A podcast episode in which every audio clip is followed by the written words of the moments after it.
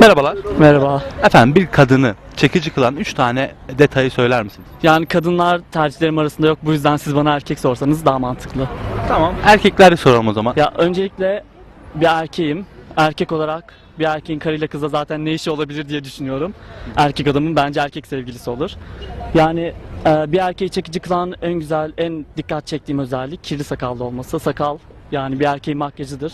Bunun haricinde sakal benim için çok önemli. Esmer olması da önemli.